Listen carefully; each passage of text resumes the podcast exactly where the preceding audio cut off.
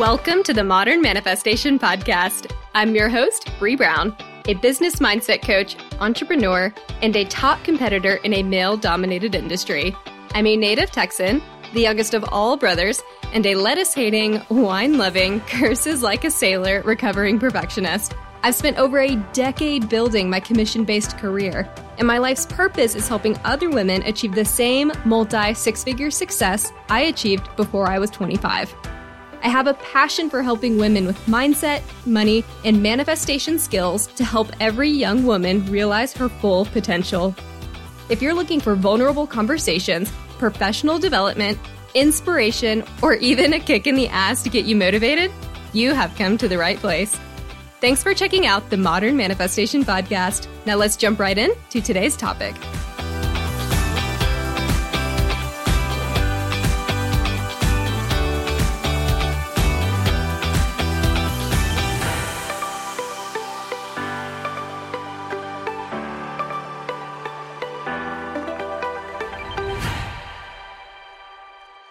Hello, hello. Good morning, good afternoon, and good evening, depending on when you are tuning in. Today, I'm continuing the conversation with another co author of Finding Our Wings. Y'all, Finding Our Wings is an incredible book that includes so much wisdom and lessons learned from women for women. I am so excited to host these co authors because each story told and lessons learned are dramatically different from chapter to chapter.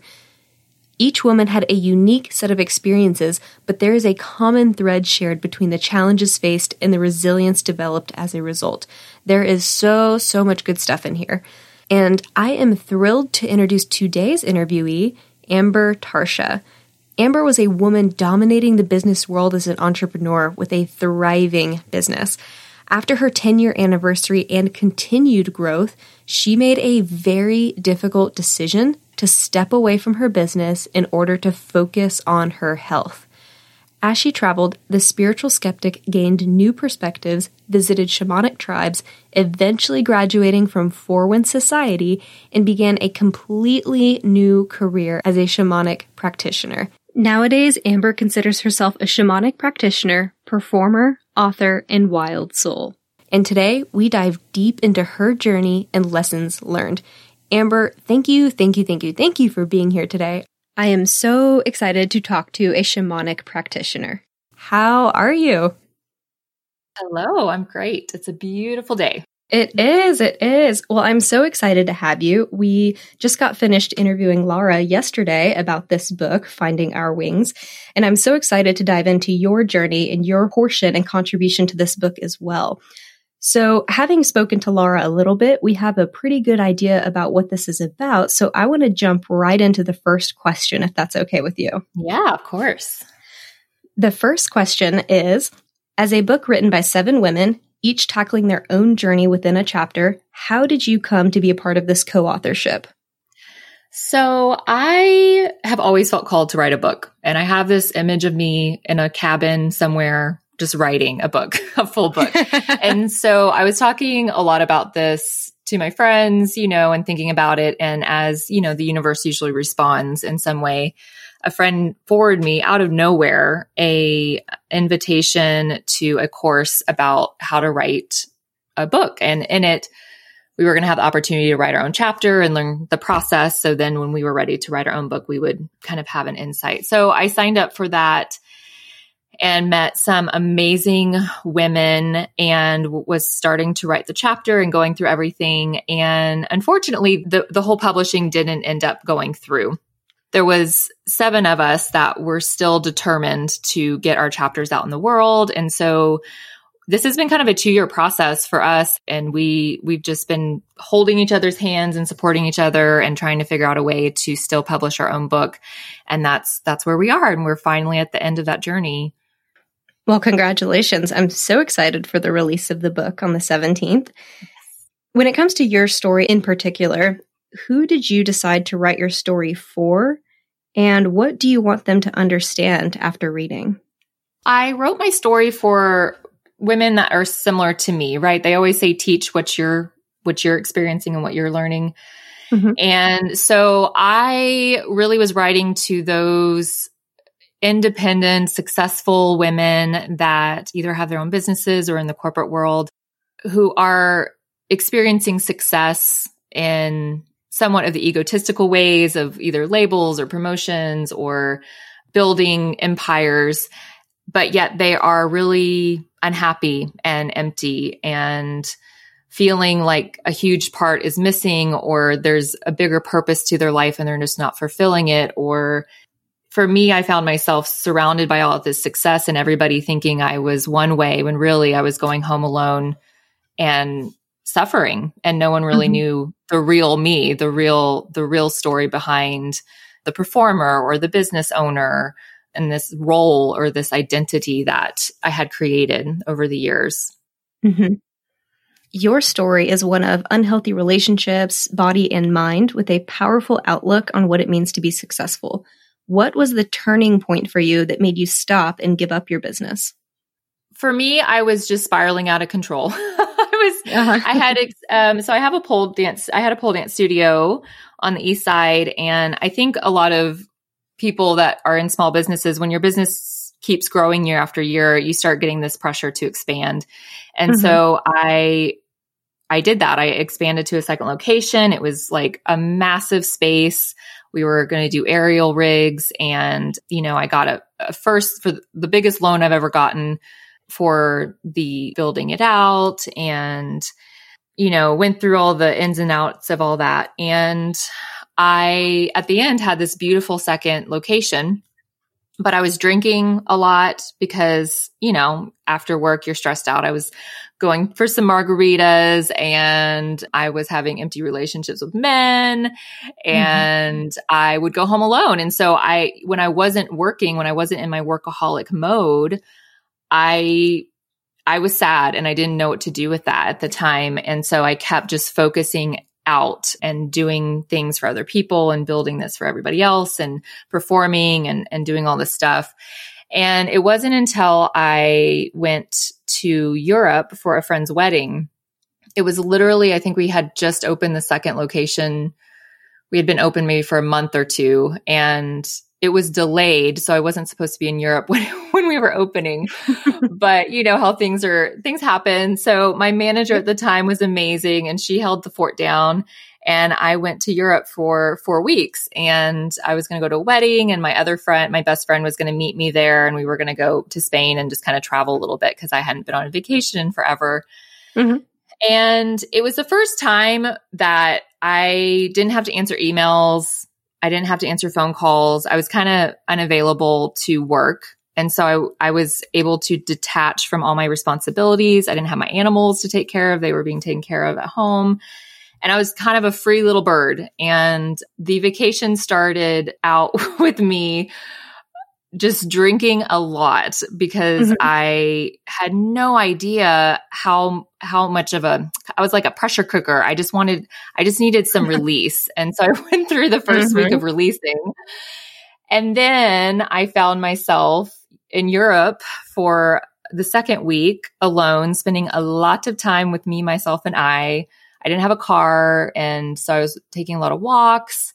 I didn't have any work to do. And it was the first time in a long time that I just had to sit with myself. And mm-hmm. that started bringing up a lot of things of just observing myself and what I was naturally wanting to do just with all that time, whether it goes shopping or if I wanted to like start reading books. I was having all these conversations with, with friends over there and the conversations were so different. They didn't care that I had won competitions back home. They didn't really care that I was a performer. They didn't care that I had succeeded in in all my business. Those weren't what the conversations were about. The conversations were about what are you interested in or questions about politics and relationships and I kind of realized I I didn't know how to have normal conversations if it wasn't around the identity and the roles that I played back home. They were mm-hmm. really asking me questions about me. Like, what is Amber like? What does Amber do for, in her free time? And it was kind of embarrassing to realize, wow, I'm really disconnected from myself. I'm really disconnected from like relationships. Like, too, the relationships there I was seeing were very different you know, and how people treated each other and the conversation. So I think it was a really big wake up call. And by the third and fourth week, my friend and I were just having fun. But with all that freedom, I started another, another personality started coming out. You know, I was starting to become really curious. I was picking up magazine articles about things that I never would have picked up and been interested in back home because I would have been too busy and focused on business, mm-hmm. business, business. And it was like I found a new part of myself that had been hiding or that wasn't able to have a voice back home. Mm-hmm. And I even remember having a conversation with my friend before I got back and I was like, yeah, maybe I can do do this when I get home. And she's like, Amber, that's not you. That's not that's not you. You're not mm-hmm. going to do that. You know you. You're going to go back and do this. And it really upset me because I was like, mm-hmm. wow, mm-hmm. people really can put you in a box, you know, or people just know me a certain way and I don't even have the freedom of expressing or exploring other things surrounded mm-hmm. by certain people, you know? And so I got this charge of a new sense of me and I was excited and I was like, okay, when I go home, everything's going to be better, right? and I'm going to change mm-hmm. things and and express this newfound Amber. And when I got back, it took like a couple days before, you know, I was slapped in the face with having to be the business owner, having to make all the decisions, having to feel the the liabilities that I had taken on for mm-hmm. something that I wasn't even enjoying and excited about. And in the book I mentioned the real turning point was when I was in the studio and my friends came to train and I got so I, ha- I was just overwhelmed with it with this anger and this like resentment of like why do they get to enjoy my space while I'm here like suffering. I was like in this victim mode of like, mm-hmm. I'm putting on all this liability, I'm doing all this work. I've given up so much of my own talents as a dancer and an aerialist. And for what? Mm-hmm. And then that's when I had the scary thought of like, I don't want this. I know I've worked so hard to get here, but I do mm-hmm. not, I, I don't want this. Like, I want, I can't, I can't do this and that was scary and that's that that was the turning point where i was like okay i need to just step away from the second location keep my first location of course because that supports me and and it was pretty much able to run itself without me and i was like i need i need to focus on me like clearly things are wrong i'm unhappy i'm drinking too much my relationships are shit I just, I just felt this massive contrast in Europe of like, wow, these people seem really normal and healthy. And here I am in contrast, mm-hmm. you know, and something is wrong and it's, it's me. It's me. And I need to look at me. So that's, that's what I started doing. I love that. And you touched on so many amazing things while you're talking. One being how friends have a unintentional way of putting us in that box and saying, this is who you've always been to me. I understand you. It's clear to me who you are. And when you start to exit that box and go into something new, it's scary for them because it's change. And all of a sudden, here you are growing and becoming something new. And they have to decide whether or not that is someone that they can still have a relationship with. Additionally, I mean, you had to decide whether or not you wanted them in your life, right? Because you were already on this other life path, this other trajectory and you don't know if you'll share any same interests or experiences, and it could be really hard to connect with them as well, which can be very exhausting. So I just want to commend you for the fact that you recognized this and began addressing and identifying those relationships in your life that are serving you and those that are not, because it can be a very difficult place to be in, especially when you've had relationships that go back years, decades, or what have you. So true. So true. And it was interesting too when I stepped away from kind of closing the business down. I also stepped away from performing and it was fascinating how much of my life I had around work without going to trainings with or rehearsals, without teaching anymore. I realized that was my whole life and that was all my relationships. I didn't see my friends anymore because we weren't training anymore together. I didn't see my friends anymore because I wasn't rehearsing. I wasn't at the studio as much, so I wasn't involved. And so I went through this year of just feeling so alone. It was like I lost my whole life. Mm-hmm. mm-hmm. And it also brought a lot of light to who were my real friends, who were still there that I could relate to without being involved in the same activities. So yeah, that was a that was a huge learning lesson and um, insight to my friendships and my mm-hmm. relationships. Mm-hmm.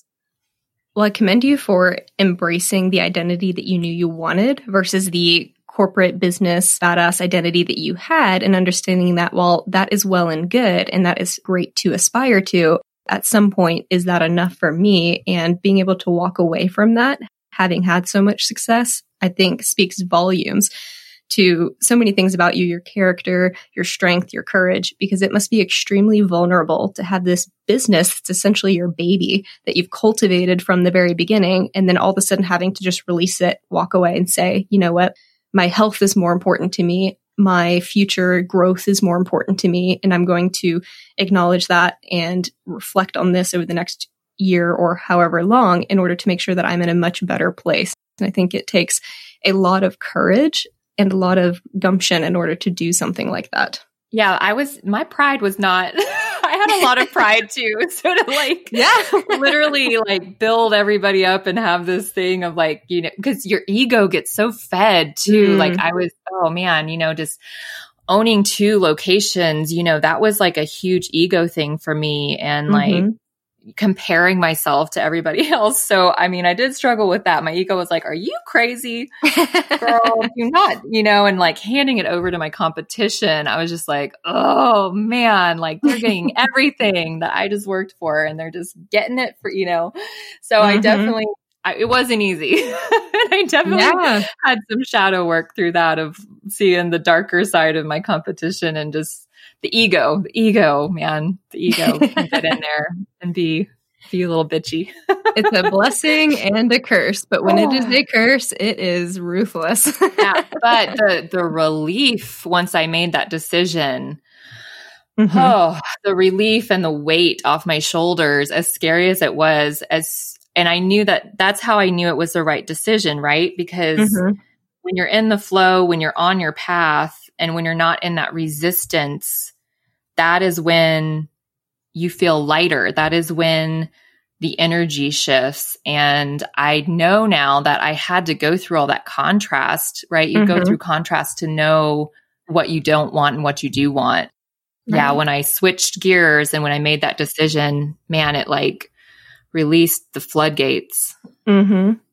And a lot of question I will get from my followers is related to ego versus intuition. And it sounds like you were getting these messages mm-hmm. or this idea of, I need to let this business go. And the question that comes up for me is, how did you know whether or not that was intuition or if that was your ego saying, this is too much for me? What for you is the telltale difference in order to differentiate those two things?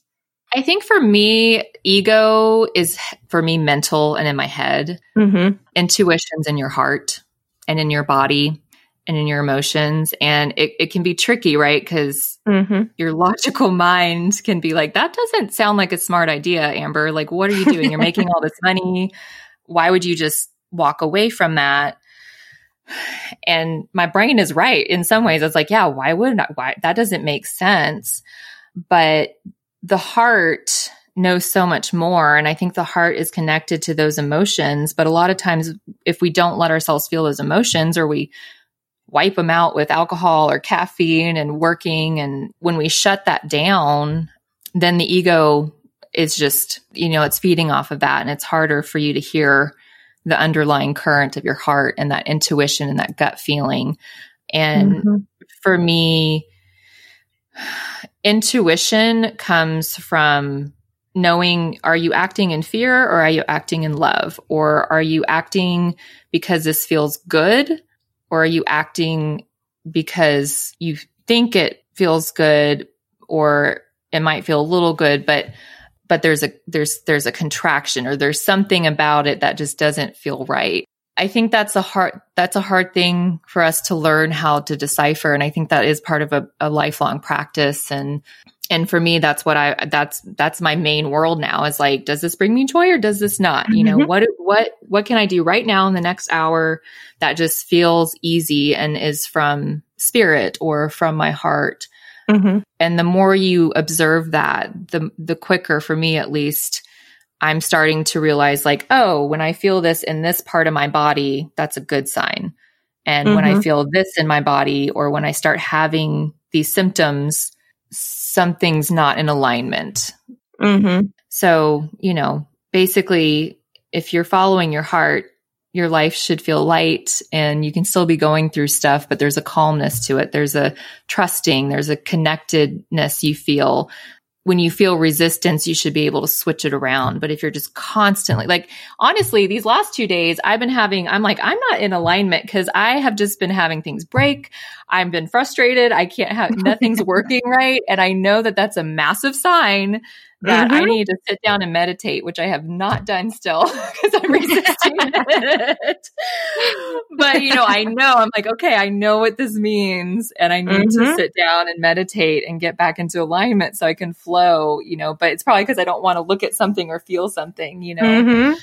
But I'm aware, I'm aware of it. And um, I just don't let it get to the point that it was in the past. And I think that's part of the lesson. And that's what I want to convey to, to others is when you start seeing these signs, stop, like stop and listen to yourself and really listen to your heart and what you want. As scary as it is, as much as it doesn't make sense, what do you, what is really trying to come out and mm-hmm. speak? Mm-hmm.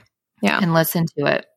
Such valid points, especially since being in the corporate business world, a lot of what we are taught is to listen to the ego, to listen to that masculine energy side of us. And that's why I think so many women reach a point of burnout and or they feel very stuck because their intuition is telling them one thing and yet we've been essentially conditioned to suppress that intuition and listen to the ego, the reality.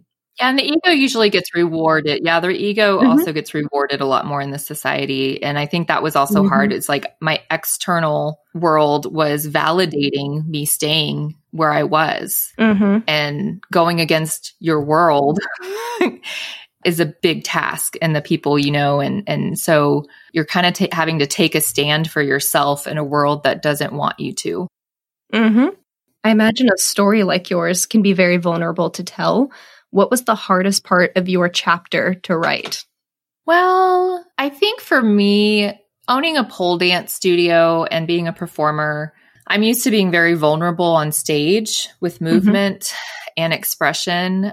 I think for me, the most vulnerable thing that came up when I was writing it, it's funny when you write, and I think this is why journaling is so important, is sometimes you surprise yourself of what comes out because I was really having to focus in on like, I had this month long trip in Europe and I was trying to think of like, but re- what really, what really was going on? Because even mm-hmm. I think we create these ideas for ourselves of vacations or we choose what we want to remember. But I really was like, wait a second, like, let's really go back and think what was going on from now that I can kind of set back and, and, and know more. And the biggest thing that came out that I was like, ooh, that's a lot to write on paper was my relationships with men. I had become so good at manipulating and performing mm-hmm. to please. And I had to come to realize that I wanted love more and affection and attention more from from men at the expense of myself, at the expense of my health mm-hmm. and of me being me. And at the time, it was so normal for me to do that because I didn't really have a good base on who I really was or what my heart was really wanting. I didn't have a voice. You know, I, mm-hmm. I couldn't say no to certain things. And I was in that people pleasing, I need love, I need attention phase. And looking back, I really saw like God, how much I was suffering that and just how sad it was that I just completely gave so much away to people who did not value me, did not respect me and and how I let that happen. For me that was the hardest vulnerability to write about just because I also had to acknowledge it I think at a mm-hmm. whole nother level. yeah. And and also the fears of putting things out like that. It's so scary. I don't know what what it is because I know there's so many other people that can relate, but mm-hmm. um, it's showing a weakness, right? And again, that's something we're taught not to do, or being weak is a bad thing. But it's not really mm-hmm. being weak. It's just it's being honest and really seeing how we can devalue ourselves and give ourselves away, our time, our energy, our power, our bodies mm-hmm. so much just because we aren't at the time able to give ourselves that love and that respect and that attention. And it really just goes back to starting with healing yourself and, and allowing yourself to be 100% good enough and full enough for yourself before you're really able to give to others. So that, that was probably the hardest thing for me to write in yeah. the chapter even though it really is such a minuscule part.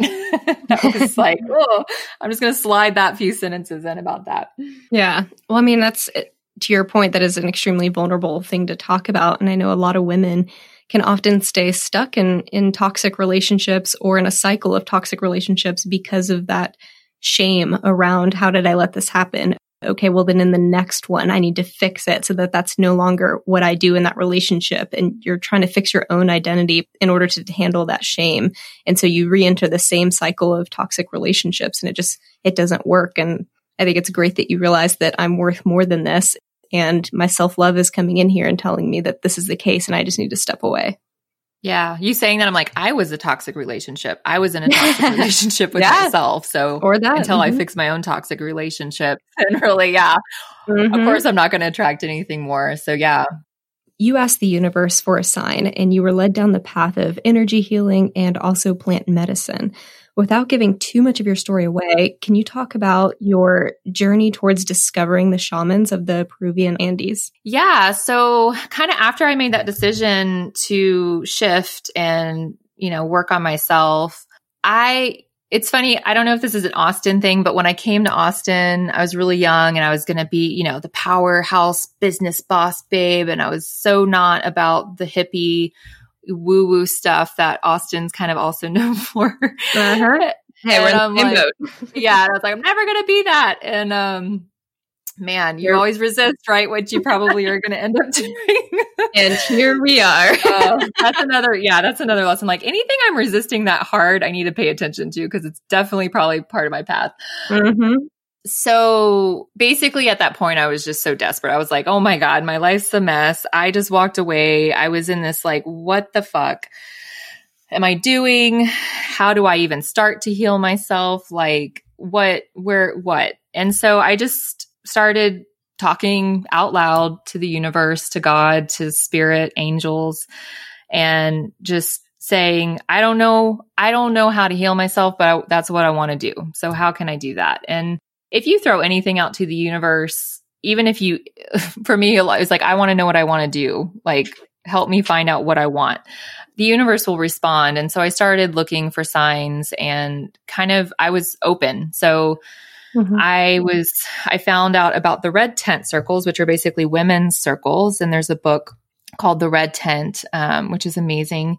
And basically, I showed up at this space and it was a bunch of women and they had draped all this red fabric. So they literally made a red tent. I was like, okay, we're going very literal for this. and, um, you know, everybody was really nice and they were like, yeah, you can help out, blah, blah, blah. And we all sat in a circle and everybody got to talk and just say what was on their mind. And that was the first time I had a sat with that many women and not had uh, I never had it's funny too because I own a pole studio and I never really had good relationships with women or I I rejected the own feminine kind of mm-hmm. of myself but just talking in a circle and seeing like wow there's other women that are going through all this stuff and and just to just to learn to listen mm-hmm. and then also when it's your time to speak I had never been able to that point really to speak what was going on in my life without, you know, I would do it to my friends and they would be like, oh, you need to do this or give me advice. They'd want to give me advice or they would want to, mm-hmm. you know, make it about them. You know, this was the first space I had where I could just talk and no one would respond. And it was the yeah. best thing ever. and they like, came up and hugged me after and they're like, I really appreciated what you said. Thank you for sharing. And that was it. There was no judgment. There was no mm-hmm. advice. Mm-hmm. So I was like, okay. And then I started being invited to like ecstatic dance. And I was like, what the heck is this ecstatic dance about? And just dancing with some weirdos in a room. And me being a professional dancer, I like was nervous because I didn't want to look too professional or too good. And then I didn't want to look not not good. And so I was going through all these like oh things and then I ended up loving ecstatic dance and now I would go and cry in the corner and feel just so much love for the ecstatic dance groups and then I'd go to drumming circles. And so basically I was just like experiencing more and more of like the woo woo stuff and I was starting mm-hmm. to get energy work and and not because I was seeking it out, it was because it was showing up when I was asking for healing. So I guess in a way I was seeking it. But plant medicine, my friend, like I am super anti-drug. I went to the emergency room when I tried pot for the first time in high school and I was mm-hmm. like I tried it again a year later just to make sure and I, it was horrible. So I was like, okay, I'm going to be one of those people that if I do any drugs, I'm just going to die. so I stayed away from drugs. I remember my friend telling me, she was like, girl, I need to just go and go off to the desert and do some peyote. And I'm like, that's crazy. Cause to me, that was a drug. And I'm like, I don't know what you're talking about. That's crazy. I'm not coming with you.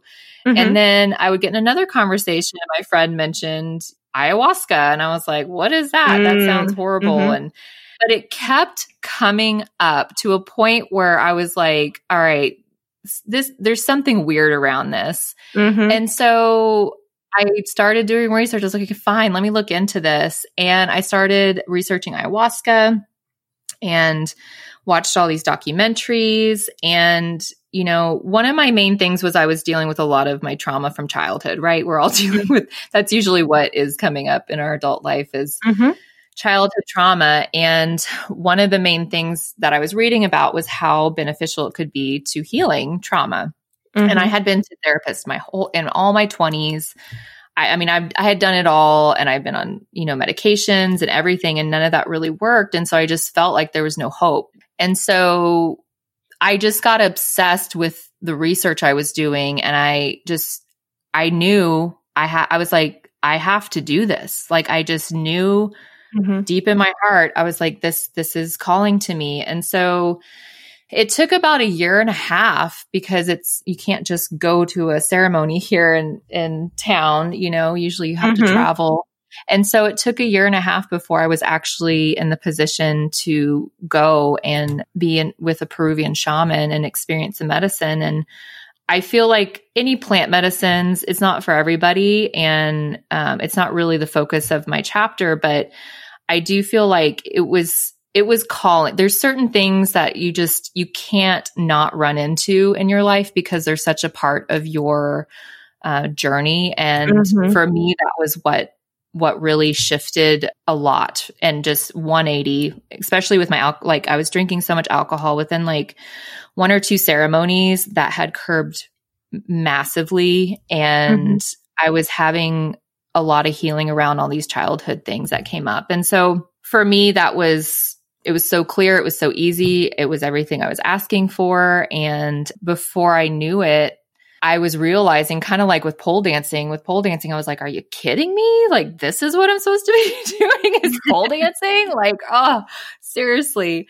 And then it was the same thing with being in ceremonies and learning more about different medicines, even cacao ceremonies and hape mm-hmm. and. There's so many legal ones too that are available in the States and Kambo. Oh, such a, a healing mm-hmm. medicine from the Amazon. And I just, I was like, this is it. This is, this is what is healing me. And this is what I need to help, you know, share the lessons that I'm learning within these containers and and so that was kind of that was it. It was just following the signs following what was coming up being open. Mm-hmm. and i feel like any destiny for anybody you can't avoid it. It's it's inevitable you know and the mm-hmm. signs are there. You just have to be open to listening to them. And that was one thing about that path that there was no way I wasn't going to find that in this lifetime, even if I had taken a different, you know, it was like I was still mm-hmm. heading up that mountain, you know, it was, it was going to come out my path eventually. So before you knew it, I was really in depth researching and doing meditations and learning about wanting wanting to hold containers um, in the west in the west you know without the medicine because the thing is with any kind of plant medicine is it's the integration and the lessons you learn from it. You shouldn't need to drink the medicine after to really be able to practice everything. And so I wanted mm-hmm. to bring the practices and the knowledge and the wisdom to my studio, which I still had working with women and empowerment, but on a different level and also create spaces where I, and then I started wanting to learn how to like hold space for other people. And that's what led me to go to Four Winds Society um, to train with them and their lineages from the Peruvian Andes and, and the shamans down there, which is a beautiful lineage. And, and so, yeah. And so I just, again, and even that, even going to that school, I kept saying, I want to learn how to do this. Where the F do you learn to do this without having to go to the Amazon? and, you know, Spirit answered and some friends sent me the link. I was like, this is exactly what I was looking for. So it's just been a, and it's just been following those little breadcrumbs, you know, mm-hmm. and keep connecting and asking for help out into the universe. Mm-hmm. And I hear, actually, it's funny you say this, the synchronicities that work in this universe. I've recently found out about ayahuasca and I've heard that once you make the decision to do it, Mother Ayahuasca, the, the spirit that is said to embody she you during that process, exactly, she starts working immediately. So I'm curious if you experienced that. And if so, once you made that decision, what were some of the things you started noticing before you even left to go on your journey to ayahuasca? I feel like it it just started bringing up emotional stuff. You know, I would have memories from my childhood or it was very apparent the relationships I was having. It was like, this is definitely not working anymore, you know, versus like, well, it's not working, but let's, maybe we can try, you know, it was just no, mm-hmm. like this is, this is not working anymore. And I, I went into a very, in, I was able to just kind of have some clarity or have things come up. And, and usually what they say about ceremony is your shit just comes up. So she's, she's going to clean you out and she's mm-hmm. going to help bring this stuff out because you need to release release mm-hmm. this crap that we're carrying. And so I feel like anytime before I go to ceremony, you just things start bubbling to the surface and they can mm-hmm. be uncomfortable emotions. They can be things in your life that all of a sudden get kind of like what what just happened. Mm-hmm. And I think it's part not only of plant medicine, but even if you just start choosing to meditate or to start healing, you open up space for things to come up to the surface so you can face them and look at yourself anytime you give even when people journal or when I journal it allows even 30 minutes. It like just allows this quiet time for things to just come out in a kind of subconscious and conscious way onto the paper. So, mm-hmm. so yeah, that that's definitely true. and I, it's also said that you make a contract when you decide to do it, and so mm-hmm. that's why she starts working on you. For those listeners that are really interested in plant medicine, do you have any recommendations for them about where they could safely find practitioners in order to undergo a ceremony? Oh, that is a really big question. For me, I would just say do your research online and before traveling or going to anyone or anywhere, the most important thing for me is to know who's serving the medicine, their knowledge, their experience, there's a lot of people that go drink and I was one of these. I was like, I want to be a shaman now. And it's just, I think that's a natural thing where you find something and you think you're healed. But for me personally, I'm just really, really cautious of who's serving it because you want to make sure that they can hold the container energetically, that they themselves have gone on their healing journey. Because even in my practice, when I do energy medicine on people, if I'm not clear and if I'm still not healed in the similar frequency of the person I'm working on, I can commingle my own issues kind of onto that person. And so mm-hmm. it's really important to to go to a curandera or a shaman who has for me like 10 plus years of experience and who has really done the work in the Amazon and who has been passed down to. Mm-hmm. and you have references to it's it's such a vital thing because it is becoming more trendy or more known about. And so of course with anything there's there, there can be a lot of abuses that can enter into that. Again it's really just following your heart. If it's meant to be it'll happen and and just really follow your gut. I've also landed in some ceremonies that for me I sh- it was kind of unsafe. You know, I learned a lot from those situations. you you learn even when you're in the shitty situations. I think for anybody, just do your research, talk to anybody who has worked with the medicine for a while. There's so much, so many books and there's amazing retreats. It's not something you just decide to do on a whim and just hop into a ceremony. There's a lot of pre work to do. There's a lot of dieta preparation with any plant medicine. And, and the more intention and, and seriousness you take with it, the better because it can also flip your world upside down. And I've also had the medicine really be traumatic mm-hmm. and be a lot to handle. And so it's from an it's, emotional or physical space? Um, emotional, where I mm-hmm. just, I was in a state of just shock, you know, of just mm-hmm. bringing so much up. And so, like any, and talk to your therapist and and have a therapist and know like after you do the medicine do you have you have to integrate the medicine and have people you can talk to and it's and it's also not good for everybody it's not the path for everybody either and for me i always just say start with cacao. Start with just normal ceremonies that are using different medicines that aren't as intense. And and you know kambo is a beautiful medicine to to start with as well. And and just but do it cuz you're called and not because it's a thing to do or you think it's going to fix you you know? There's a difference in that too. Absolutely. And the last question I have for you is you've taken many risks and followed many paths on your journey so far. What is next for you? I have no freaking idea. I have no idea.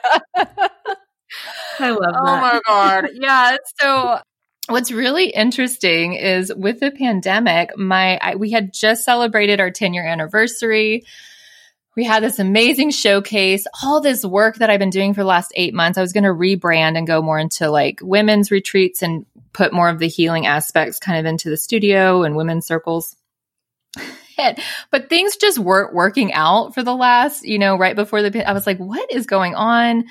And our 10 year anniversary, I was so like depressed and sad. And I just was like, what is going on?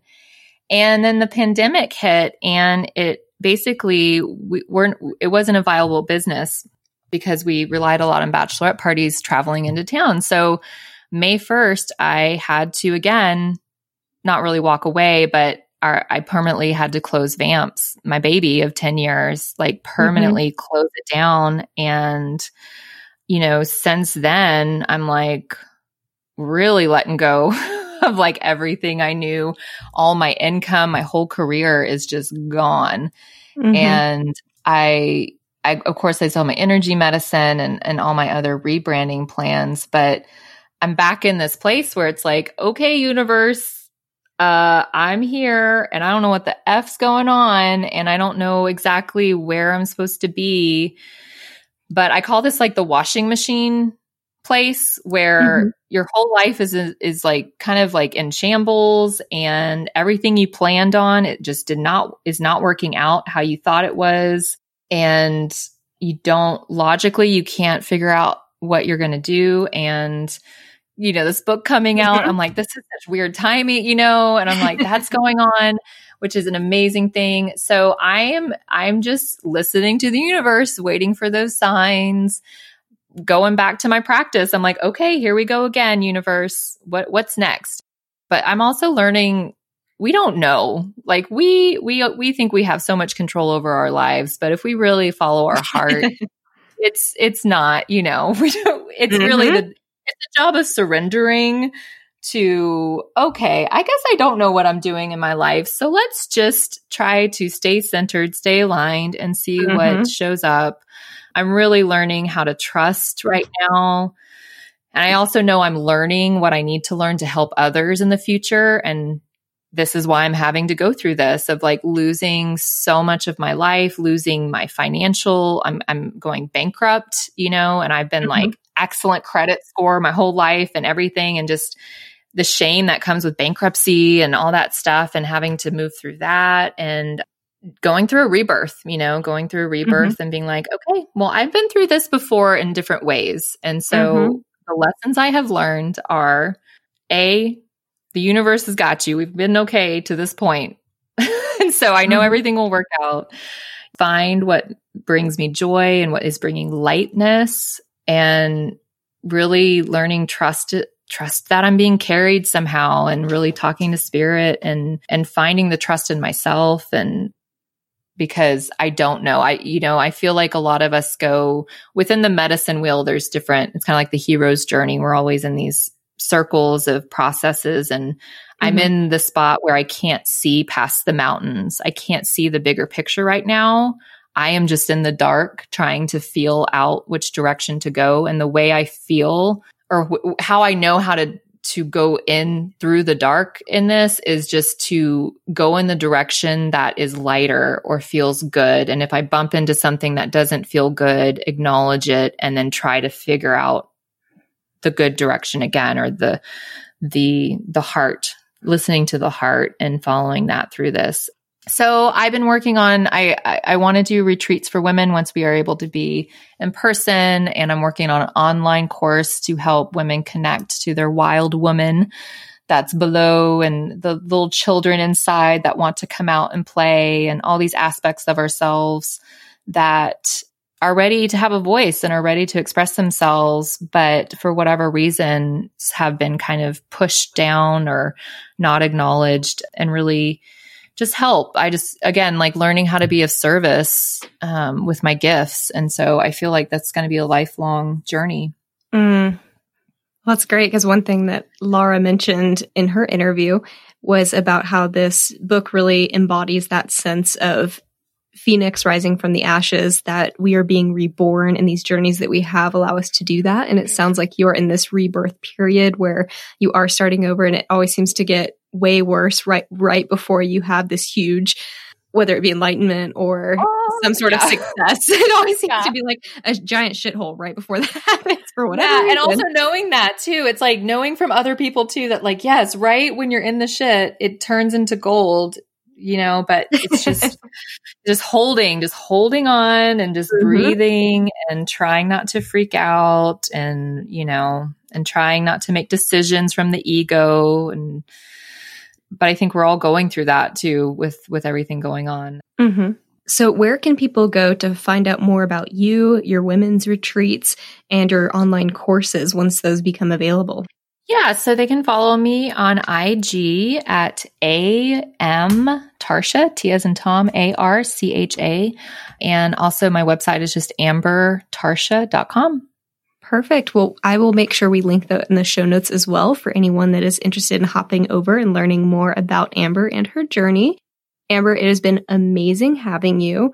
I have really enjoyed our conversation and I look forward to seeing where you are in six, nine, 12 months because I know you're up to great things and I'll have to have you back and hear all about it. Yes, yes, yes. I'm excited too. Thank you so much. Thank y'all so much for tuning in with Amber and I today. To hear more about Amber's story, head over to Amazon and purchase your copy of Finding Our Wings. And as a reminder, if you do choose to get a physical copy, these women would really appreciate your support if you got a Kindle copy as well for 99 cents. Each copy sold directly benefits charities supporting women and children getting out of sex trafficking. And if you're loving these conversations, we will have two more headed your way with other co-authors of Finding Our Wings, now available on Amazon as of September 17th. So head over and get your copy. And as always, I would really appreciate it if you would rate, review, and subscribe to this podcast. And that'll help us get in front of other like-minded women who are looking to get shit done. Thank you guys so much, and I will catch y'all next week. Thank y'all so much for hanging out with me today. If you enjoyed this podcast, hit subscribe so you can stay up to date with new episodes. As always, we would love it if you would share this episode with friends and family who could use the inspiration. As a new podcast show, we would really appreciate your honest feedback so I know what you like and what you could use more of. As a thank you for leaving us a rating, we will send you our seven weekly tips to create space for abundance. Make sure you screenshot your review and email it to us at hello at the T-H-E modernmanifestation.com so we can send them straight to your inbox.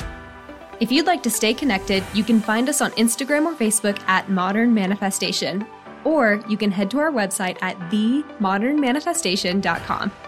Thanks again for joining me, and I will catch y'all in the next episode.